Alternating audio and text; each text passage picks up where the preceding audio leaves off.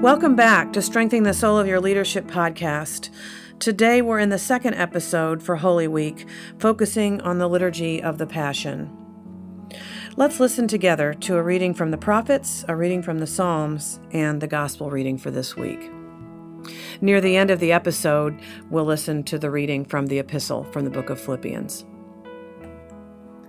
Liturgy of the Passion, Isaiah 50, verses 4 to 9a. The Lord God has given me the tongue of a teacher, that I may know how to sustain the weary with a word.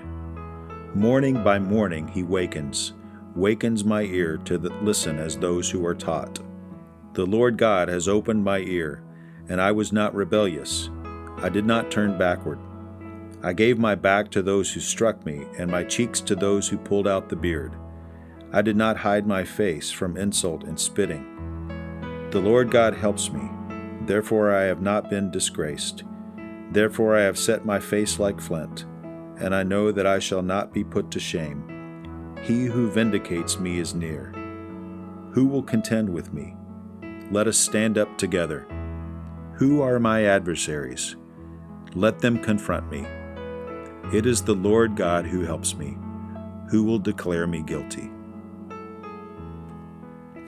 Psalm 31 verses 9 to 16. Be gracious to me, O Lord, for I am in distress. My eye wastes away from grief, my soul and body also. For my life is spent with sorrow, and my years with sighing. My strength fails because of my misery, and my bones waste away. I am the scorn of all my adversaries, a horror to my neighbors, an object of dread to my acquaintances. Those who see me in the street flee from me. I have passed out of mind like one who is dead. I have become like a broken vessel. For I hear the whispering of many, terror all around, as they scheme together against me, as they plot to take my life. But I trust in you, O Lord. I say, You are my God. My times are in your hand. Deliver me from the hand of my enemies and persecutors. Let your face shine upon your servant. Save me in your steadfast love. Luke 23, verses 1 to 49. Then the assembly rose as a body and brought Jesus before Pilate. They began to accuse him, saying, We found this man perverting our nation, forbidding us to pay taxes to the emperor, and saying that he himself is the Messiah, a king. Then Pilate asked him, are you the king of the Jews? He answered, You say so. Then Pilate said to the chief priests and the crowds, I find no basis for an accusation against this man. But they were insistent and said, He stirs up the people by teaching throughout all Judea, from Galilee where he began, even to this place. When Pilate heard this, he asked whether the man was a Galilean. And when he learned that he was under Herod's jurisdiction, he sent him off to Herod, who was himself in Jerusalem at the time. When Herod saw Jesus, he was very glad, for he had been wanting to see him for a long time, because he had heard about him and was hoping to see him perform some sign. He questioned him at some length, but Jesus gave him no answer. The chief priests and the scribes stood by, vehemently accusing him. Even Herod, with his soldiers, treated him with contempt and mocked him then he put an elegant robe on him and sent him back to Pilate. That same day, Herod and Pilate became friends with each other. Before this, they had been enemies. Pilate then called together the chief priests, the leaders, and the people, and said to them, You brought me this man as one who was perverting the people. And here I have examined him in your presence, and have not found this man guilty of any of your charges against him. Neither is Herod, for he sent him back to us. Indeed, he has done nothing to deserve death. I will therefore have him flogged and release him. Then they all shouted out together, Away with this fellow! Release Barabbas for us! This was a man who had been put in prison for an insurrection that had taken place in the city, and for murder. Pilate, wanting to release Jesus, addressed them again, but they kept shouting, Crucify! Crucify him! A third time he said to them, Why? What evil has he done? I have found in him no ground for the sentence of death. I will therefore have him flogged and then release him. But they kept urgently demanding with loud shouts that he should be crucified, and their voices prevailed. So Pilate gave his verdict that their demand should be granted. He released the man they asked for, the one who had been put in prison for insurrection and murder, and he handed Jesus over as they wished. As they led him away, they seized a man, Simon of Cyrene, who was coming from the country and they laid the cross on him and made him carry it behind Jesus.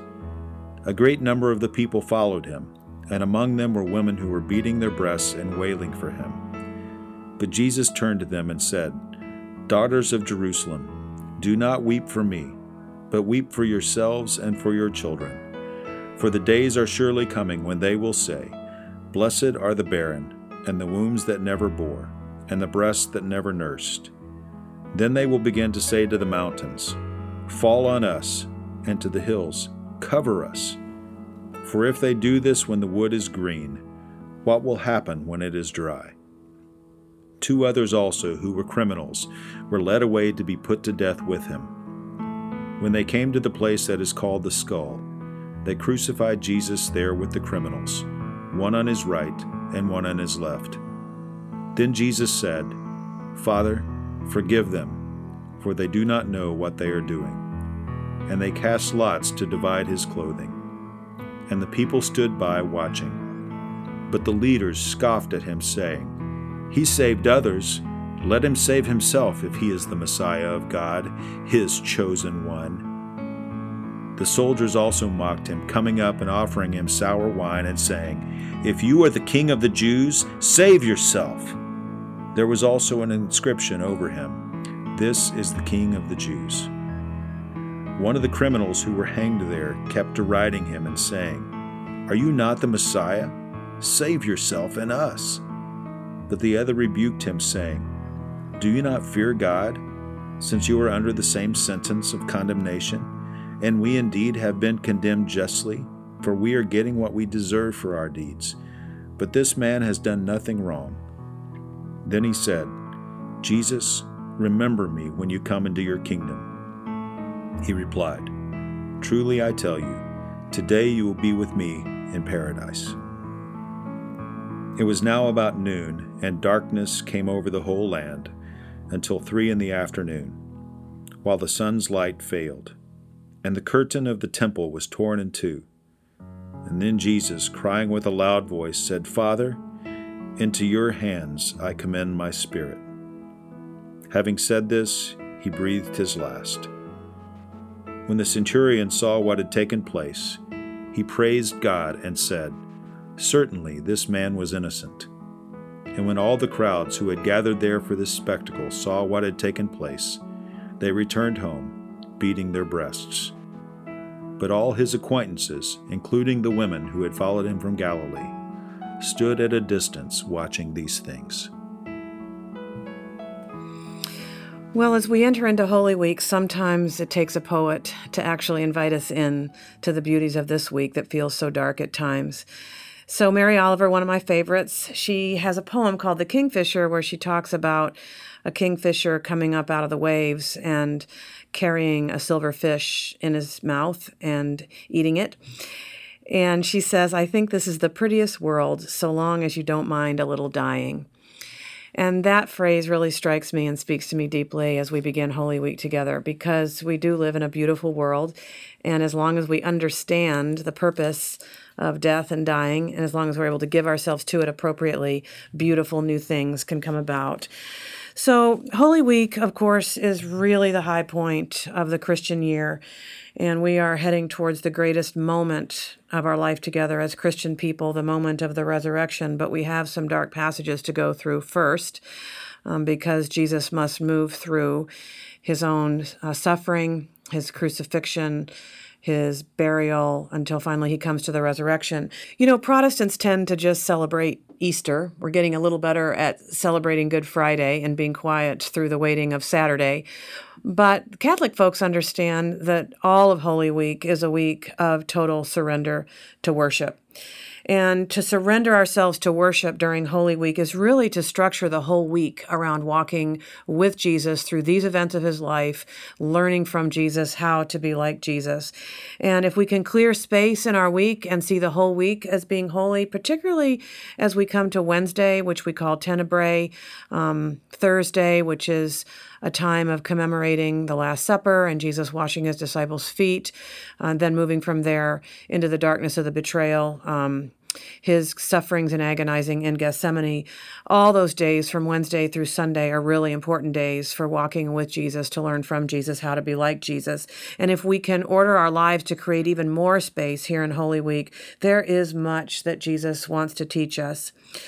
And this surrender to worship also helps us to participate in this great opportunity to walk with Jesus through these culminating events of his life here on earth and to be alert and awake to everything that Jesus wants to teach us along the way. You know, walking with Jesus is a central metaphor for the spiritual life. There are things that we learn by staying alert and walking with Jesus during Holy Week that we simply cannot learn in any other way. So, Just a Closer Walk with Thee is an old hymn that sort of speaks to this metaphor of walking with Jesus as a way of really learning how to be a Christian. And in this week, some of the harder lessons and mysteries of our faith are lived out right in front of our eyes, and there are lessons to be learned, and they are best learned as we walk intimately with Jesus on this path that he had to walk.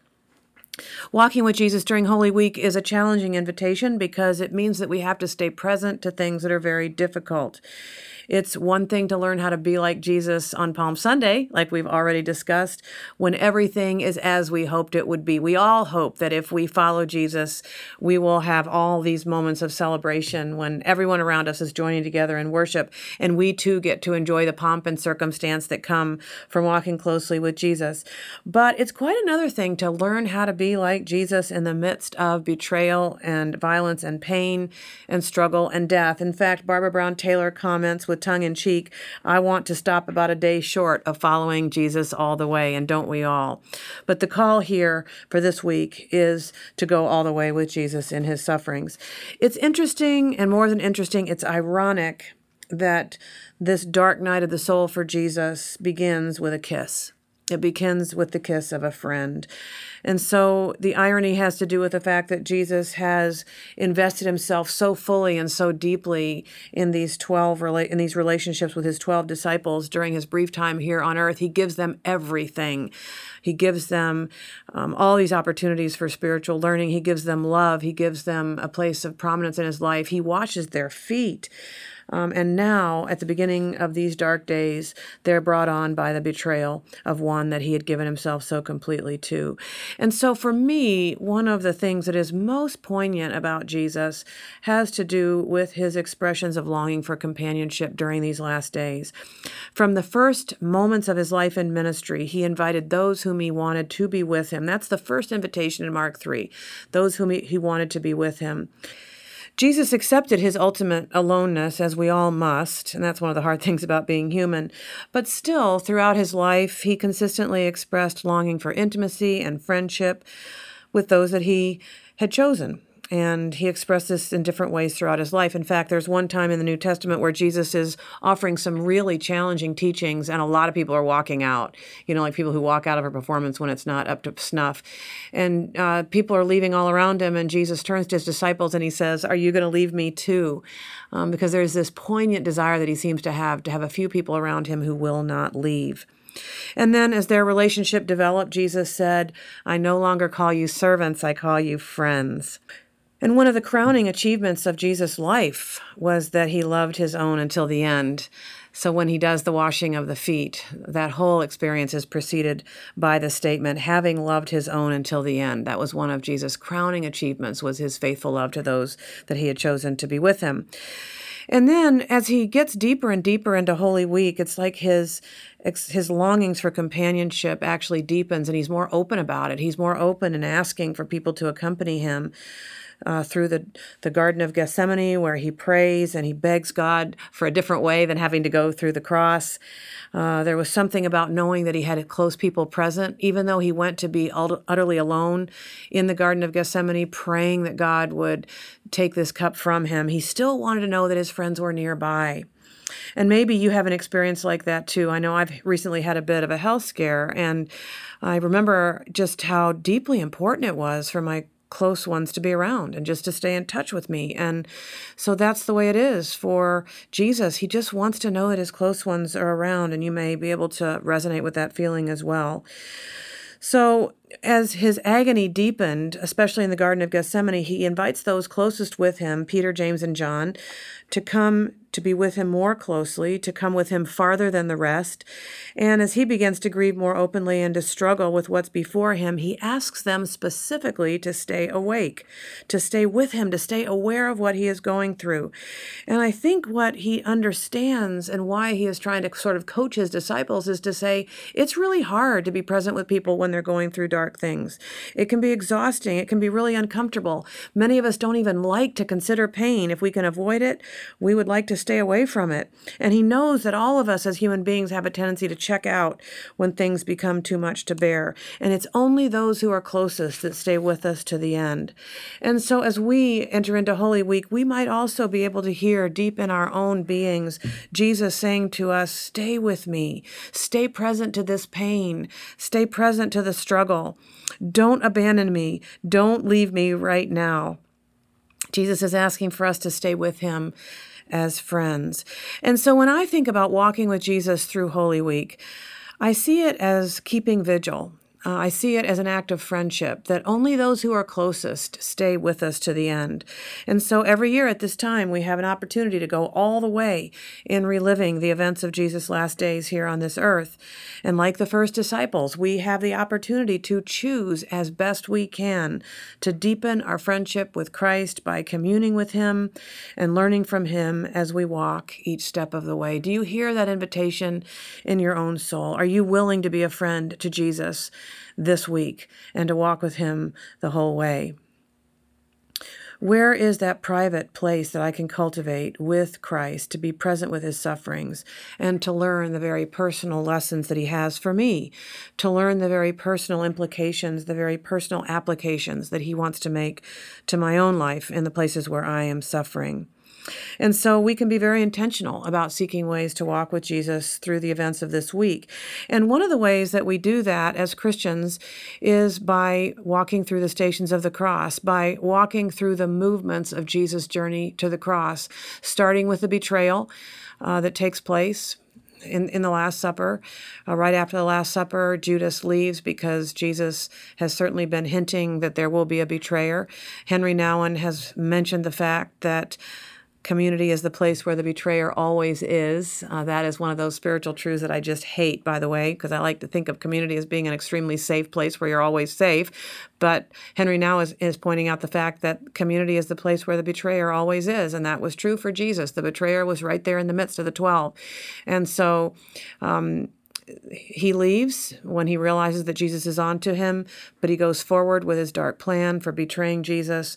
And so the stations of the cross begin with the betrayal. It begins with the kiss, where Judas comes up to Jesus and kisses him on the cheek as a way of indicating that Jesus is the one that the, the um, soldiers want to take in order to crucify. And then we move all the way through that to his trial, to the place where he is flogged to the place where he endures great humiliation, to the place where the very same people who had been cheering for him on the road to Jericho are now yelling, Crucify him, crucify him, where all those who have been close to him betray him, except for the women. I do want to point that out that the women were the ones who were the most faithful on the journey. They seem to be the ones who were least afraid, along with the disciple whom Jesus loved, the Apostle John. Those were the ones who stayed closest and refused to betray him. And so we have this opportunity and this invitation to walk with Jesus all the way to the cross and then to be there as witnesses to his sufferings on the cross, to be there, though, as witnesses to his own sense of agency, where um, we see that he gives up his life on his own terms, that he dies before anyone else because he gives up his life. It is not taken from him. And in the book of John, he makes that really clear. He says, No one takes my life from me. I will lay it down of my own accord and I will take it up again. And so Jesus actually cries out, he gives up his spirit. Um, he dies there, and there are just a few.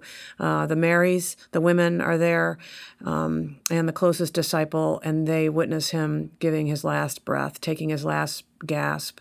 We're there when uh, Jesus receives the bitter wine, the vinegar, um, because he's thirsty. Um, we're there when he breathes his last. We're there when they come and they puncture his side with, with the spear. We're there as Joseph of Arimathea takes his body down from the cross to bury it. And so, um, as the week goes on, we too deepen our practice. And so, I am praying and hoping that many of you will have a way to walk the stations of the cross during Good Friday in particular. I'm praying that you will have at least one other person or a small community of people who are willing to take that journey with you. Um, I'm praying that Saturday might be a quiet day in which you reflect on the places in your own life where death has taken place, where you experience and are present to your own emptiness. Um, the empty place that's left when a death has taken place, and that you wait um, in a reflective way on Saturday to see how God brings forth new life in your own life. And so, as we conclude our time together here, let's listen together to the epistle reading for this week, in which the Apostle Paul instructs us and admonishes us to let this mind, the mind of Christ, be in us, especially as it has to do with Jesus' journey of death, burial, and resurrection. And then, as always, I will close us with a prayer. Philippians 2, verses 5 to 11. Let the same mind be in you that was in Christ Jesus, who, though he was in the form of God, did not regard equality with God as something to be exploited, but emptied himself, taking the form of a slave, being born in human likeness. And being found in human form, he humbled himself and became obedient to the point of death, even death on a cross.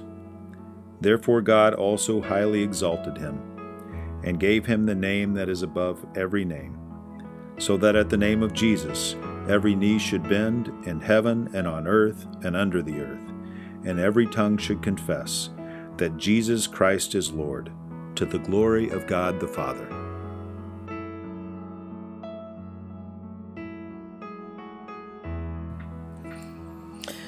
Lord Jesus Christ, prepare our hearts to walk with you the rest of the way.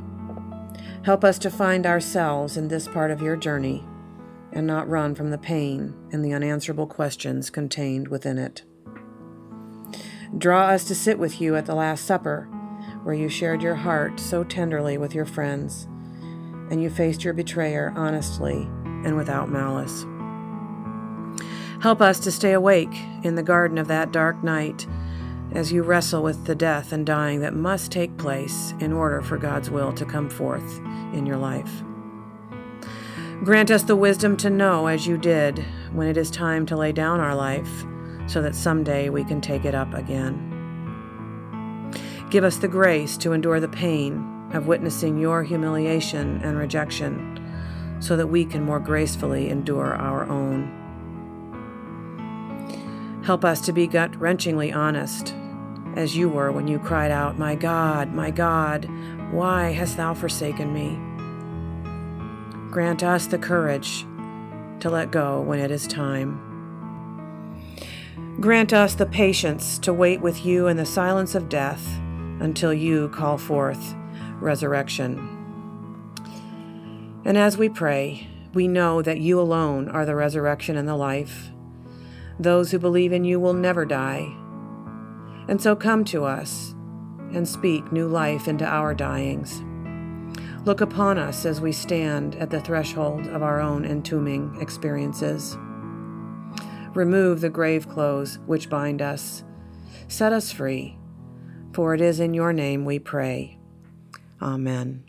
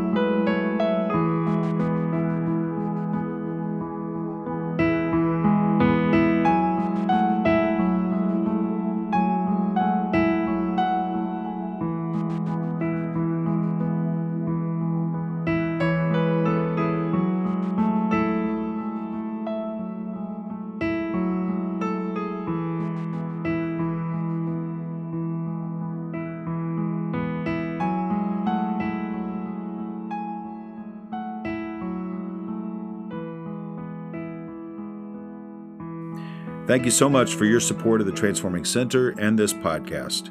If you have enjoyed the podcast, please rate and review the podcast in iTunes or wherever you listen.